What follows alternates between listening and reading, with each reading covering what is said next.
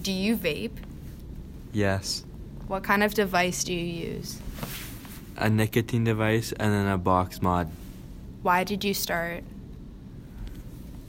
because I tried it first at a party and then I couldn't stop because all the flavors. Do you know the health risks? Yes. If you know the health risks, then why do you continue to vape? Because um only one thing has happened over the past 2 years and it's not that serious. What was it? Nicotine poisoning. What is nicotine poisoning? um, when you have nicotine in your blood flow and you have to stop for like a week till it gets back to normal and all the nicotine's out of your blood.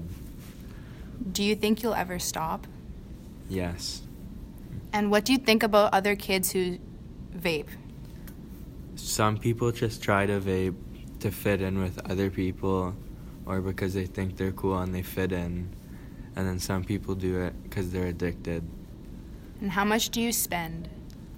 I've spent over $4,000 over the past year and a half.